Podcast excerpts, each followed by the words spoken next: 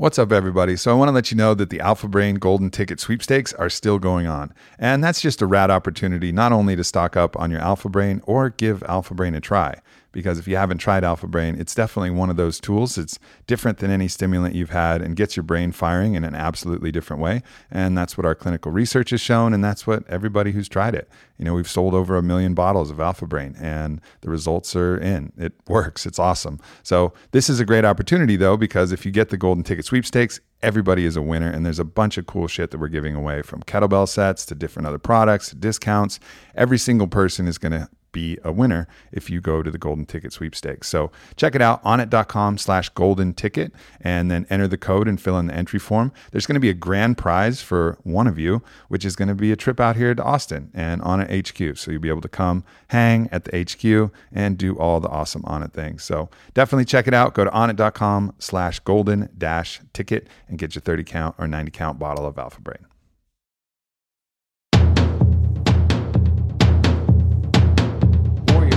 Warrior Poet Warrior Poet Project.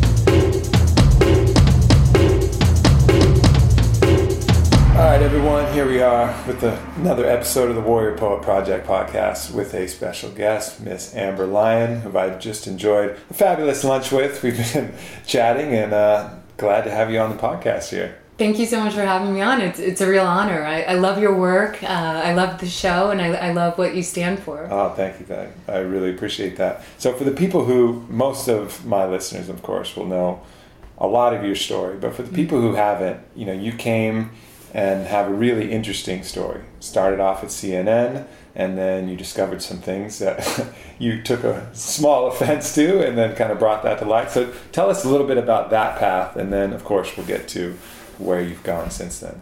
Yeah, I mean, my life has been turned right side up in a nutshell, pretty dramatically over the past year. Um, but I, I think my path to awakening really was working for CNN. I'd come in there with values of using journalism to change the world and improve the country.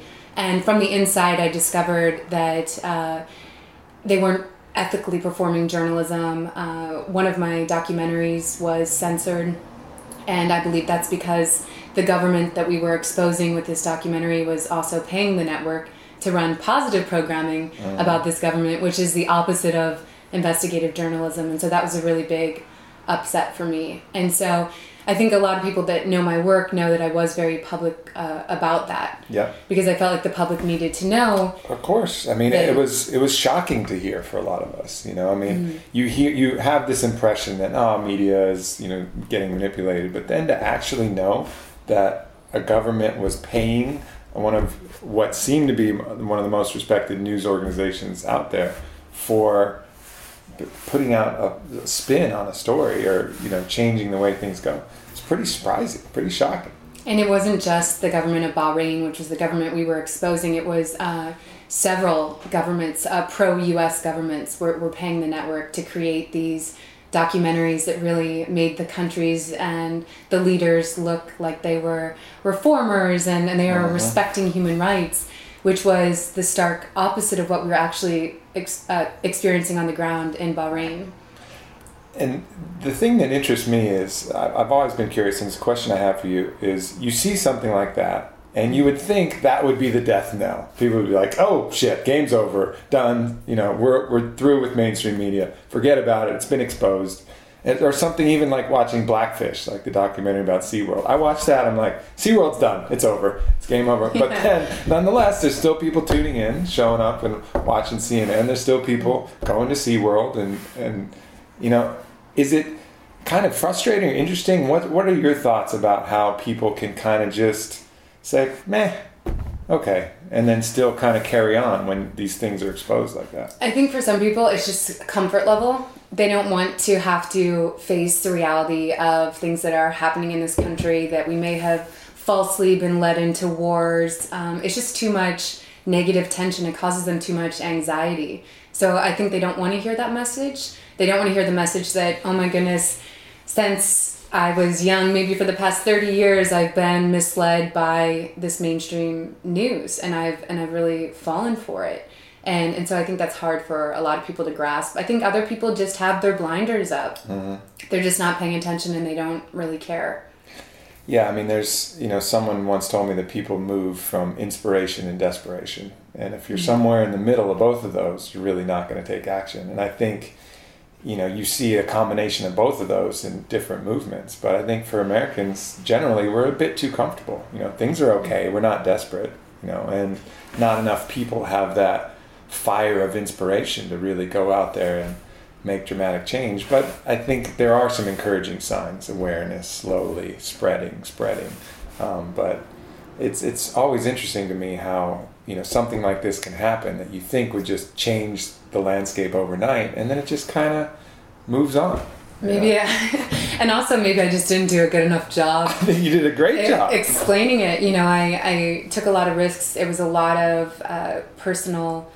Um, struggle to decide to come forward because I knew not only was I putting my safety at risk, but uh, just many on many levels I was going against the system. And uh, at the end of the day, I, I realized how many people, how powerful the mainstream media is in misleading the American public. And I just felt a duty. I couldn't sleep anymore, knowing what I knew. I knew I had to expose this, and uh, and I think some people just don't want to get the message. Yeah. it's easier just to be comfortable in their little box and and not have to to face the truth.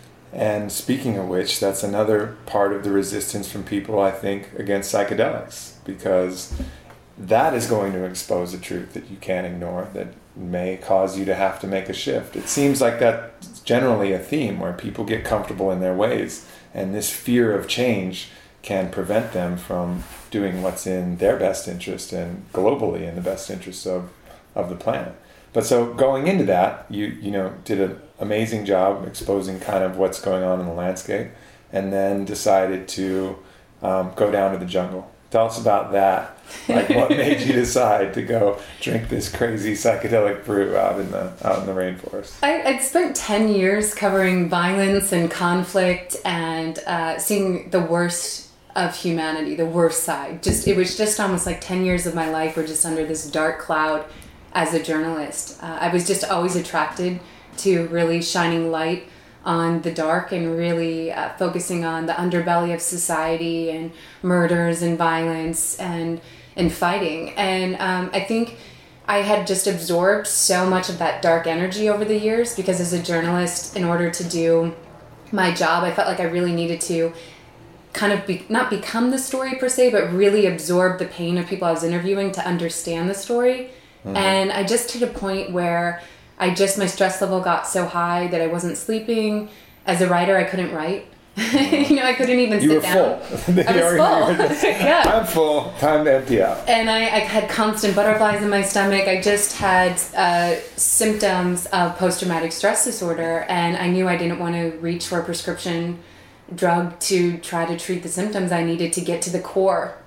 And so I'd gone on Joe Rogan wait, show. Wait, wait, wait. You didn't want to just treat the symptoms? You wanted to stop the problem? yeah, some crazy talk.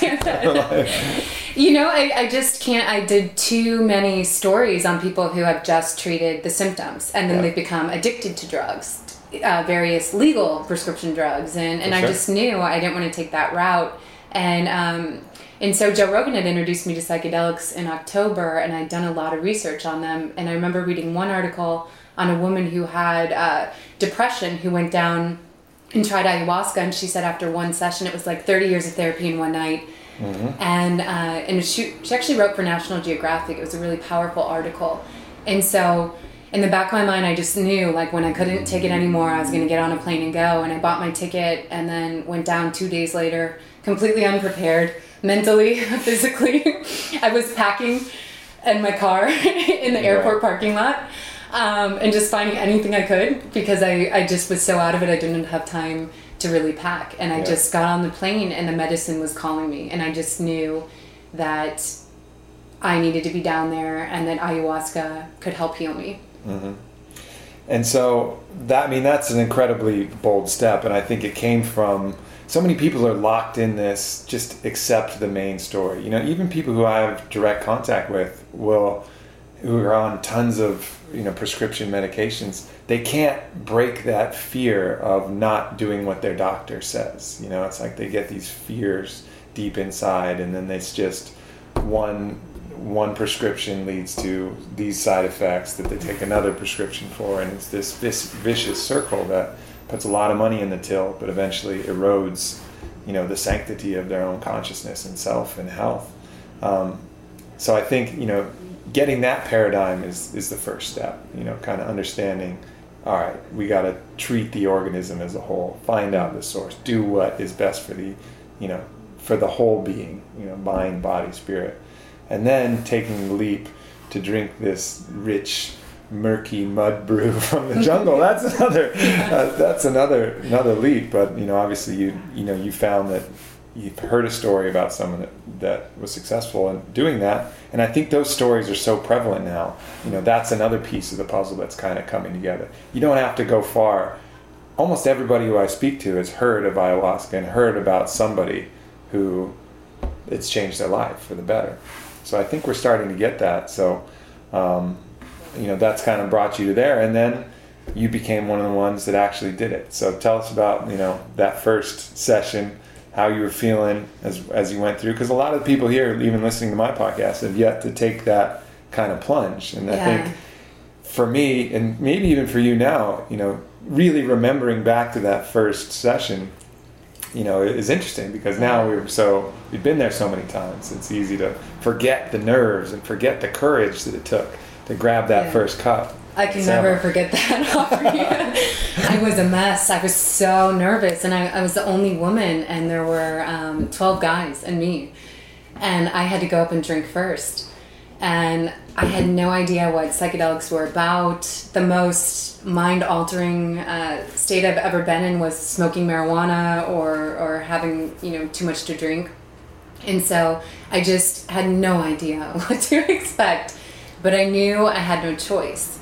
I was like, I either do this or I don't get better. Yeah. And so, um, so I went up just thinking to myself, just forget the nerves. You need this. You need this healing. You have no choice. And I went up and asked for a full cup, which was the most amount you could take. And I remember looking around the circle at all the guys, and they're like, "Darn! like if she takes a full cup, now we have to all take one So, too." so he actually let you ask for how much you were going to get. Mm-hmm. Interesting. Yeah, he I let us- haven't- m- the- Usually, the shamans that I've worked with, they just kind of look you over and pour the amount that they think you should get, and you just drink it. So he probably would have given me a full cup anyway. like, But you were girl's like, I'm just going to make sure. Yeah.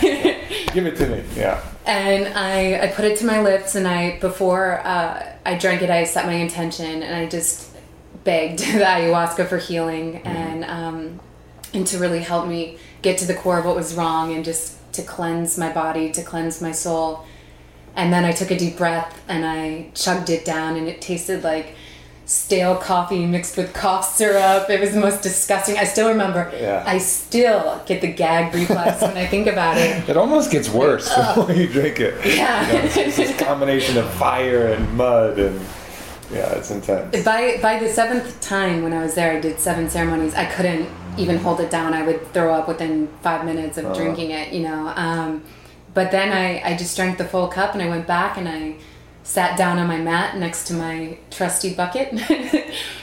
and then uh, everyone went up one by one to drink. And then all of a sudden I remembered I started feeling it after like 10 minutes. I started feeling a little. That's fast. yeah, it was quick. Because I think it knew it had a lot of work to do. so we better get started right away. No time to waste. Yeah, and I just started getting so nervous, like to the point where you feel like you're gonna pass out because you're just like, "What is happening to me? Where am I gonna go?" Yeah. And uh, and I and it was to the point I couldn't sit up anymore. Everyone was still sitting up, so I laid back. I took my blanket and put it up to my neck, you know, and just. Uh-huh. Tried to hide under the blanket, and I looked up at the uh, the ceiling, which was a bunch of just wooden beams. Sure. And then all of a sudden, the crickets started getting louder and louder. The sounds of the forest, and then the beams started shaking, and um, and I remember hearing a voice that just said, "Here we go," and and then bam! I just was. Um, just flooded by numbers that were all across like zeros and ones and all this sacred geometry and beautiful colors and i flew down a timeline of my life and i saw photos of myself pop up at each age. It was like the medicine was trying to get to know me. Mm-hmm. And then it ended on a photo of me uh, being born, and then a photo of my parents when they were young conceiving me. And then um, after that, uh, I went through just various, like, really stressful points of my life and had memories come up that I'd forgotten about and just reprocessed them. And then I was, uh, at one point, I was met by this, like, fairy like being who just was right in front of my face. And, and I, remember not just feeling a sense of calm and then i felt that being um, like just slowly sucking things Right. out of me and one by one these dark energies started coming out of my body in the shapes of people who i'd interviewed over the years like in the shapes of their faces who i guess i'd been absorbing all this dark energy and pain from them and it just started coming out one by one by one. And then um, I woke up the next morning um, feeling just like like a new person, Yeah, and I I was so profoundly changed, and just so my mind was so blown that I I knew right then the minute I was like sober and woken up that this is what I wanted to focus on the rest of my life because I was like there's nothing that can compare with this Yeah. you know there's no amount of therapy that I could be given. I could sit in, in a therapist's office for spend thousands and thousands of dollars for years, and they would never be able to heal me like Or the ayahuasca did. yeah, you never know. It's a crapshoot with the therapist almost half the time. That's a that's a really powerful story, and I think I've never had my I I've had a lot of experiences of things pulling dark energy out, Mm. but never another kind of actual human-esque figure that's uh, that's been able to do that. And uh, that must have been incredibly powerful. I had it as like a flotilla of snakes and Uh-huh. feathers, and this thing kind of stopped over me and started sucking all of this black energy out. And then this other Yeah. ship came in and started pouring different light inside my Wow. inside my body as well. And um, it was I've had a lot of those type of experiences, but the actual seeing the pictures come out must have been incredibly, incredibly intense. Yeah, and it was uh, because at this point I didn't really know what was wrong with me because I was just so anxious. I, I just had thought maybe it was this one incident or, or this one close call I'd had in my career. I didn't realize it was a culmination of everything because I couldn't remember specific events of my life because they'd been kind of repressed in my subconscious because I'd had so much trauma. And, um, and so for that actual movement of of the being sucking these uh, spirits out of me really showed me uh, that that's what I needed to do to heal, and it showed Yeah. me that I had been absorbing this pain because I didn't even know I was doing that. And then at one point during the ceremony too, the ayahuasca wrote on this brick wall like anxiety, really really big, just like listen, girl, this is what's wrong with you. We've diagnosed, you know. And and In case you were wondering, this is what's wrong. because I still didn't even really know what was wrong because you're in that state you just can't you almost you need a diagnosis and I guess the ayahuasca knew that so it was like clearly saying honey this is what's wrong with you Yeah. and then I just felt it almost fizzing in my brain like a fizzing sensation as if you poured like some kind of soda water all over your uh-huh. brain and just. That's like, the best. That's when you know you're going to have a really good session. Yeah. It doesn't, hap- it doesn't happen every time. That kind of, I f- almost feel like it's like your brain gets peeled back. Yeah. Like someone just peeled back the layer of your brain and it's tickling from the oxygen that it's feeling or something like that. It was incredible, and it was Yeah. like the medicine was telling me, like, we're getting in here, and don't worry, we're gonna just kind of restructure a little bit here and a little bit here, and and try to rebalance your brain chemically, and um, and that's what I genuinely felt from the medicine at that time. And now that I've done more scientific research, scientists have found that uh, long-term ayahuasca users actually have improved serotonergic systems. So after using it for a while, it can actually restructure that part of your brain and improve it. And that's what I felt like it was doing to me at And time. you know, you never know what is actually causing that because it could be the ayahuasca is changing the thoughts, and Mm-hmm. the thoughts are changing the serotonergic production. You know, people think of these things as so disconnected. You Yeah. know, like your thoughts and your neurochemistry. Well, your thoughts actually affect your neurochemistry. They affect your cortisol levels. They affect all Mm-hmm. these different things. So, you know, whether it's the ayahuasca affecting the actual neurochemistry or the ayahuasca affecting the thoughts, which then affects the neurochemistry, either way, I think the correlation is, you know, going to be undeniable. And so many people are carrying around such trauma and um, like I was doing, and you're just holding it in your body. And of course, that's going to manifest itself as negative thoughts or uh, serotonin problems or weird pains around your body. I mean, we all need to really purge that trauma. And unfortunately, psychedelics have just been taken out of our society, so we have very few ways to do it. So I think it's manifesting in the form of anxiety, Sure. especially depression. I mean, we're seeing ridiculous rates of depression in Yeah. Western society, and um, everything in society is pushing us farther away from that natural balance. Yeah. You know, I mean, it's all of the the way that our attention is being drawn to a million different things at once, getting farther away from nature. I mean, I always thought that if you lived a life where you were barefoot on the earth, kind of cruising around, making arrowheads, hunting, and mm-hmm. you know, maybe you wouldn't need ayahuasca at that point. Maybe it'd be a good experience. Yeah. But if you're do, living the lives that we live, you know, always on the time, on the go, dealing with tons of different people with different energies, dealing with all the technological advancements that we have that are great, but you have no way to really reground yourself, and you can't do it by a long expanse of time just being grounded. I think psychedelics are that way back. That's the tool that the earth has provided to help us get back in balance. yeah, I agree. I think Mother Nature is fighting back one ayahuasca drinker at a Yeah, time. for sure. just changing our our negative epigenetics, removing trauma from you know the entire population. Just one person at a time uh, to to try to really heal all of this illness. Uh, I think a lot of us too have because we're not able to use psychedelics at a young age. Uh, the majority of the population, I, I think a lot of people are living lives not as their true selves, and they've just developed these personalities sure. to cope with society and and so ultimately if you're not living your true life and your true self and you're stuck into some 9 to 5 job that you hate where you're looking at the clock all day long and and really just living kind of just getting by day by day not following your passions then of course that's going to make you also have have illness and and mm-hmm. carry trauma. And i think these medicines can help people get more in touch with their true mission on earth.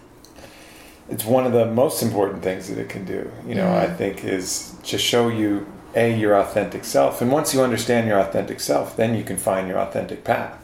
But there's so many i think you know robert greene calls them counterforces. you know i mean everything in society is going to try and push you to adapt to you know what the toltecs call the mitote, the dream of the world or the other person's dream it's very difficult to you know really chart your authentic your authentic path and to do that you have to know who you are at the very deepest core level and you know deep meditation practices float tanks and psychedelics i actually consider float tanks a type of psychedelic anyways it's just a non you know or you know something you don't consume but that can really help you get there.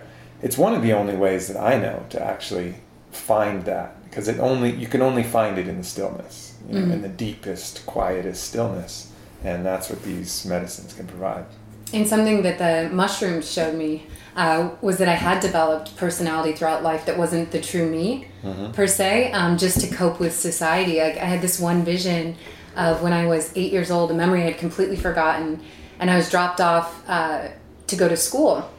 And on the way into school, it was raining out, so I was playing in the rain, and I went down into the puddle and I poured the water on my hair because I was eight. You know? yeah for sure And um, and then when I got into class, I, I remember um, through the mushrooms, it showed me this memory of like the teachers yelling at me. They brought me to the nurse's office and were like checking me for the fever and you know rinsing all the dirt off. how dare you put the water from the earth on your body you know And so crazy Aubrey, it was crazy because I I never played in a puddle again after that, and it was so profound. I realized how many times throughout because I'd always get in trouble in school. I'd always get my name written on the board. Anytime I tried to be the real me, which was very talkative and friendly, I'd get yelled at, and so I had to actually kind of close off my real personality and become this more um, stoic being that I really wasn't, and and that had caused me a lot of anxiety because I wasn't living to be my true Right. self.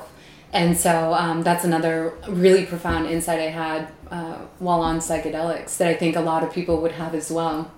there's been kind of a turning away in general from humanity against you know mother nature almost mm-hmm. which is kind of really odd. It's like this you know not only are we destroying it with our environmental practices but this almost innate fear of the natural aspects of it you know? I mean it's it's funny hearing that story of course just it's so wild to think that this water pours from the sky and if a kid comes and plays with it it's going to cause a problem like do you think if that caused problems that humans would exist know. you know if the water from the sky was dangerous when it collected in pools you know, I was pretty just- much told nature was dirty, but Yeah. you know the pizza and taco salads Yeah, they were for feeding me in the cafeteria were okay. Eat some more uh, fluoride pills, Yeah, kid. That'll help your teeth, but don't play in the puddles. You know, stay away from that. It, and it's so it's just so sad because so many people have just been um, misdirected, and we have lost our our touch with nature for sure. I don't know if you're familiar with, um, and I think these are necessary. Some people have written me and said they are necessary in Canada and other places where it's cold, but they have these mats where you like connect Mm-hmm. A wire, mats, yeah. earthing mats. And I just thought that was so profound. It's like, wow, we've really not to say there's anything wrong with them. Like I think they they truly are powerful, but we've so lost our connection with the earth that you know in order for people to have more of a connection they have to buy mats or Right. some people will go for months without their feet actually touching the grass mm-hmm. you know and Yeah. it's just really i mean we've just completely had this we've turned nature into concrete jungles and and we're separated by you know the rubber on our shoes from even touching the ground and i think we really need to go back and connect with that energy because within that energy we also find the insights for healing I think that's one of the reasons why people like the beach so much and don't even realize it. Mm-hmm. Because finally, for once, they take their damn shoes off, just and not because they want to, just because the sand's going to get in there. So it's like the the one thing that can get them to actually lay on the earth, you know, get reconnected with that energy. Obviously, the water and the waves have Mm-hmm. a you know kind of a power to it as well, but it's you don't meet people who if you meet someone it's like yeah i fucking hate the beach. Just, just go the other way. Just get out of there. Because that like someone that person hates dogs. I always run the other way. like you don't want any parts of that human. You know they need to go directly nonstop to mm-hmm. Iquitos and figure some shit out. Yeah. if you hate the beach. But i think that's one of the things that's happening that people don't even mm-hmm. recognize. And one of the reasons why i like to stay out here in southern california is you know head straight out to the water take a long walk on the beach and that's medicine in itself you know i mean so many so much of these things that are handled by pills and different things could be handled by such simple things you know a long mm-hmm. walk on the beach some good healthy you know earth grown nutrient based food and i bet a lot of the lot of the stuff that people are suffering from would start to ease. And then of course there's the truly powerful powerful medicines for the deeper illnesses that you have to deal with. Yeah, for sure. and I, I mean, I think more than anything, psychedelics have really, they've turned my life right side up, and they've also made me believe in the power of nature to have something to cure every one of our ailments. And that I, growing up in the Midwest, A, I was fed a ton of propaganda about psychedelics, how MDMA eats holes in your brain Right. and shrooms will cause you to go crazy. everybody on earth read that study about Yeah. MD, got, that got proliferated and it wasn't even MDMA it was methamphetamines in the study and then they retracted like five years later oh sorry that study was on methamphetamines And it Oprah too. She aired that. Uh, she showed a diagram of a brain where it looked like the MDMA had cut holes inside the brain like Swiss cheese. And I still remember my grandma taping that, bringing it over to my house, and making me and my sister sit down and watch it. And it turned out that that was just mapping cerebral uh, blood flow. So it had nothing to do with holes in the brain, and the MDMA wasn't proving to be neurotoxic. yeah But Oprah never went back and corrected that yeah and the damage had been done. By then, the whole country thought all psychedelics were were going to, you know, kill you. do you think that is do you think when you look at how you know psychedelics have been you know made illegal and all these things do you do you see this kind of nefarious sinister conspiracy to to make these illegal or do you think it's just people's innate fears of these things for themselves that are playing out on a larger scale i mean it's hard to know for sure but what's your kind of general inclination and thought on it I think psychedelics scare those in power because they tend to lead to detribalization, which is the dissolving of borders. Eventually, you start to realize that you're not black, you're not white, you're not Asian, you're just human. You're not American, you're not, uh, you know, African. You're just a human, and so you start to dissolve all these false borders that have been put up to make you fear your neighbors or make you just not feel connected. So I think that, and then also, I think there's a little bit of the prescription drug industry mm-hmm. because where they're scared of marijuana and they fought back against marijuana, they're terrified of psychedelics because even marijuana tends to kind of just be a way to placate symptoms Sure. but not really cure what's wrong. Whereas psychedelics tend to really get to the root of whatever's wrong. Yeah, marijuana replaces a few things, but psychedelics replace a lot of things. Yeah. Like, And that's a it's billions of dollars Yeah. that the industry stands to lose because they can't patent these natural substances. And so I think there's a little bit of, of that play. I think when these studies came out, when they were doing really active studies uh, on psilocybin, on LSD for alcoholism, they had 45% success rate. AA, there was a study shown that they don't even have a study that actually can reliably show how successful AA is. And then LSD had 45% cure rate. So all of these studies had come out in the 60s and the 70s, really showing that, whoa, yeah. if we put psychedelics out there, it they're going to cure all of these illnesses that we're just treating with pills. And I, so I think that that was in the mix as well.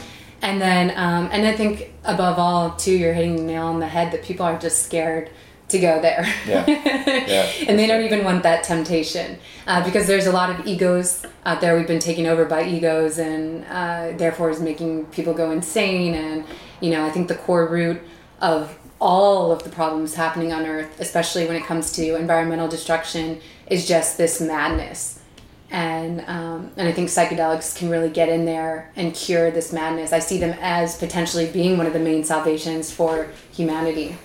Yeah, no doubt. I think that you know you, when you look at where where we are now, I mean, you you can see kind of trends that have developed, and you know I think you have to follow back from certain you know religious oppression. Certainly had a had a had a factor in certain ways that different landscapes and different populations were steered, and the guilt that they kind of brought in about being a human and being you know being one with nature and, and kind of made that shameful and made that guilty. And you see trends like that and then you see the other trends of following um, you know these kind of big corporate conglomerates who have done things manipulative for for money's sake. And you start to see these trends and it's all about just organizations that have utilized their lust for power in order to manipulate large amounts bodies of people. Hmm. And we're seeing this result. And psychedelics are potentially the unwinding of that. And so all of these other forces at play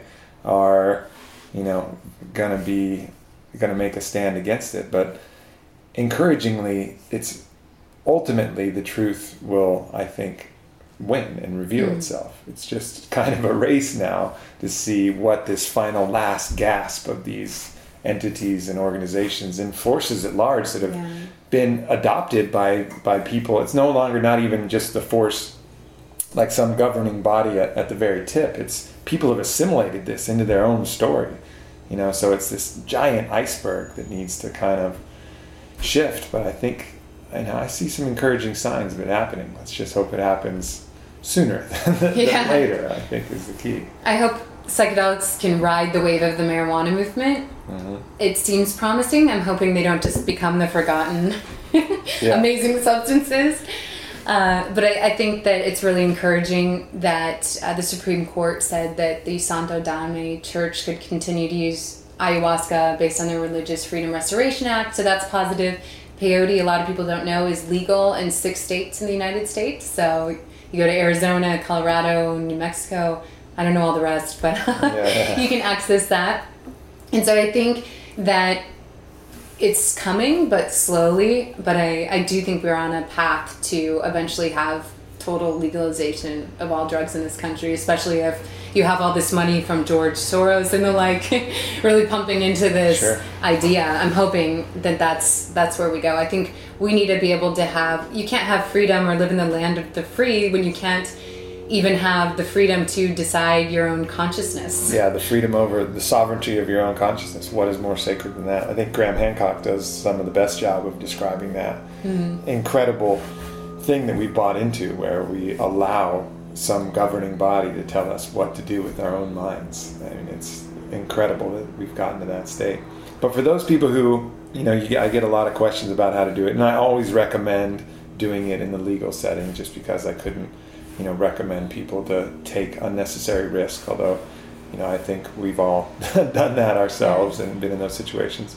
But you were telling a story of a, a legal way to do mushrooms. It sounded like like a little mini paradise Yeah. out, in, out in Indonesia. So tell us about this place in Indonesia where if someone wanted to get a really beautiful, relaxing, and eye-opening experience, they could go. Yeah, there's this little island called uh, Gili Island, and there they have mushrooms. It's nicknamed Mushroom Island, and so It's uh, always a good sign when you're going to an island named Mushroom Island. and everywhere you go around there, there's just mu- plentiful mushrooms. You can order them on a pizza and a shake, and technically, I mean, the laws are ambiguous. It's just not really enforced. Uh, the mushroom use, and so it's sold openly. So I think that's enough of an invitation for those who are in dire need of the mushrooms Yeah. to go there and be able to access them. Um, but once again, the law is ambiguous. However, this entire island is just filled Sure. with everyone cooking up mushroom shakes. So, uh, and it's just beautiful. You can sit on the beach for days and just drink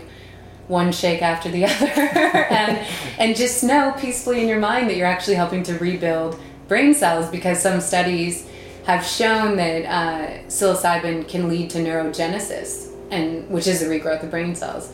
So you can just be there happily tripping and, and regrowing brain cells and enjoying It's- life and re-energizing your soul. Yeah, that's awesome, and it's so it's so funny to, you know, everybody's been told the lie that doing drugs is going to kill brain cells, you know, and it's actually literally when you look at the science doing the exact opposite.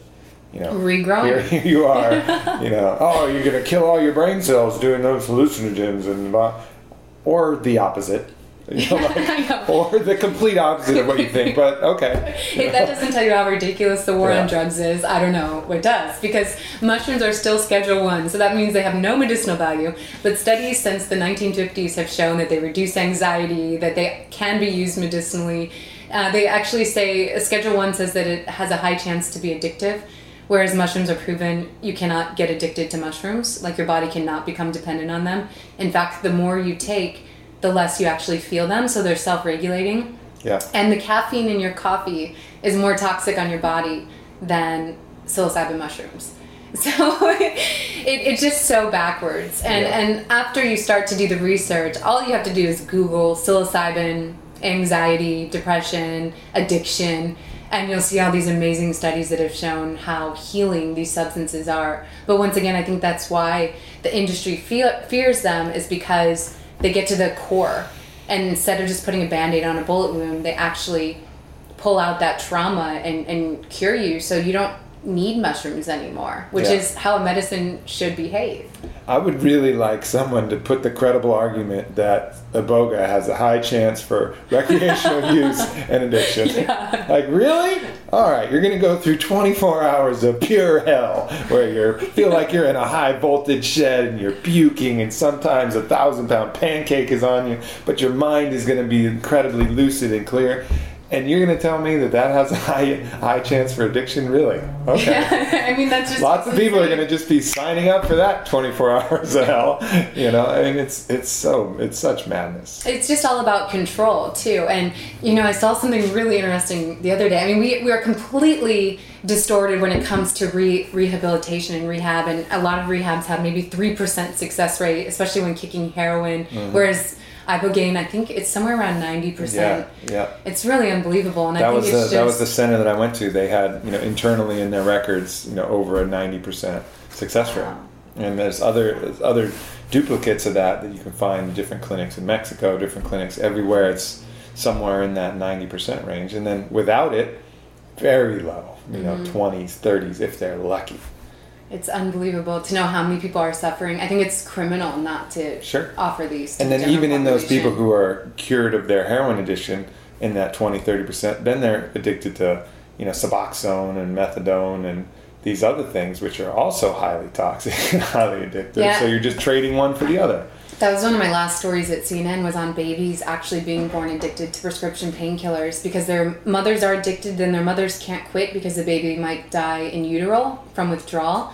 And so the mothers have to continue taking um, the oxycodone or whatever Mm-hmm. painkiller they're on, and then the baby's born, and then the baby goes into withdrawal almost immediately, like a person would on heroin. And I remember seeing that, just thinking like, what the hell has happened to this country? Like you either laugh or you start crying when you see people building NICUs that are double in size just to Yeah. deal with all these prescription drug addicted babies. And you really realize at that point, I mean, I always wondered in my career why all these insanely depressing stories came my way. And I think it was all to lead to this journey to psychedelics because instantly after my first drink of ayahuasca, I knew how powerful psychedelics would be for the entire country because I'd seen all the suffering and I saw that the ayahuasca, that these mushrooms, that the ibogaine could really cure that suffering. And um, and I do think it's one of the greatest human rights tragedies of this century Yep. that people don't have access to these medicines and so many people are just suffering. And and the cure is right there, you know, and um, not for all, but for most. Yeah, I mean, it- it's uh, you. You obviously have, you know, you don't want to tout this as a panacea. You know, it's something. Oh, just take it and you'll be fine. Because I think a lot of it has to do with your intent, and a lot of it has to do with the setting, and a lot of it has to do with how you're doing it. But I, I don't really know anybody who couldn't, in the right with the right mindset, benefit from it. I think it's something that, in a healthy society, it would be you know, just part of the fabric of, of living. You know, finding someone who didn't take psychedelics would be as uncommon as finding someone who'd never had a beer or a wine, you know, and being in Europe. You know, like that would be, it would just be one of those things that wouldn't be this big thing like, oh, have you, have you tried this? It'd be like, of course, you know, it's part of our rites of passage. It's part of what we're taught in schools. It's mm-hmm. part, it's just integrated into the fabric of life. And I think ultimately that was the way that things should have developed like they were in some of the other indigenous cultures with the use of this you know everybody kind of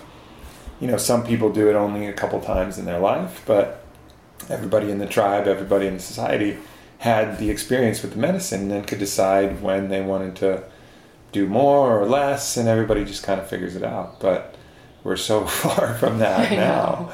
but it's it's creeping up you know i mean more and more people ayahuasca was not a household name you know five ten years ago mm-hmm. it is now. You know, everybody's kind of heard, and I think the awareness is that first key. And I think the project that you're embarking on is going to be another huge assistance to that. So tell us a little bit about that project that uh, that you started. Yeah, I had a when I was on mushrooms one time. I had this vision of just a, a globe and just spreading like the tentacles of what I was learning, just spreading around the globe and, and spreading psychedelics, and it was just so powerful that I even now just if I close my eyes, I, I see it right away. And um, at the time, I was starting an investigative news site. And the psychedelics were telling me, honey, you got this all wrong. you know, you're spending your whole life just shining lights on the dark. You need to shine a light on the light. Otherwise, it's never going to work. Humanity's been fighting and there's been chaos since the dawn of humanity. If you only focus on that, how are you going to help people come out of the darkness? You need to show them the light, and that was psychedelics. And so I'm starting this website called reset.me. And so, anyone who needs to hit the reset button in life, or just wants uh, a change in their consciousness, or is facing an addiction, depression, anxiety, we encourage them to go there to find accurate journalism on these substances. And we'll also have forums where people can share secrets and uh, you know let people know reliable centers they went to. You can ask others for advice. Um, as well as areas on the site where people can share news articles and studies. And really, we're just building the foundation of a community where people can come and talk about psychedelics openly and freely, and not just psychedelics, also alternative medicines and therapies. And the whole goal ultimately with the site is to really just empower people to take their health into their own hands and say, that you know you are in charge when it comes mm-hmm. down to it. And you don't need a doctor. You don't necessarily need western medicine if that's failed. You have the power in your own hands to heal yourself. Yeah. and and so that's what we want to do with this site is give people the power to hit that reset button. And terence mckenna when he was describing psychedelics he compared them to hitting the reset button on your brain and clearing out your hard drive and kind of starting over uh, from point zero as your true self your true soul without this fake personality and all of the uh, you know bruises of society on your on your life. Yeah. And so I'm really hoping that this will be able to bridge the gap between these medicines and more of a mainstream audience. I think it'll certainly, you know, certainly be a huge blow in, in the favor, and so I'm really looking forward to that, and I think uh, I think we all are as well. You know, I, I think the the concept of the reset is is right on the money, and I've often felt that as well. If you think of yourself as a program running in these disparate frequencies and different things going, I've often felt that particularly, you know, the strongest one for me has been the iboga because it has a kind of really a really strong frequency itself, but it feels like you're an ant on a giant tuning fork, and then all of a sudden you just crash it against, you know, crash it against the earth and spread, and it's so strong that everything else that's out of whack just starts vibrating to that frequency, and you can start over, and then your truest, authentic frequency can start to exist because all the other programs that are running, you know, you just get to defrag and start over. So that's. Uh, where can people find you? Um, besides, I know reset.me is going to be the hub. Um, anywhere else they can kind of reach out to you and uh, and stay up with, with what you're doing? Yeah, for sure. Uh, on uh, amberlyonlive.com, that's kind of my personal website where I just keep people updated on projects. And also on Twitter at amberlyon, L Y O N. And then I'm starting uh, a podcast slash web TV show all about this, just encouraging people to take healing into their own hands and letting people know that you really are in control of your destiny. And um, that's going to be called Reset with Amber Lyon, and that should launch toward the end of the month as well. Beautiful. So, yeah, a lot of That's stuff on the go, but super exciting. And for Yeah. me, journalistically, it's just so exciting to be able to focus on solutions and give people, try to give people more power through our journalism. That's awesome. Well, thank you for stopping by this humble little show here, and uh, it's been awesome to connect with you. And I'm looking forward to a you know lifetime of uh, a partnership and spreading the light. For sure. Thank you so much. Absolutely.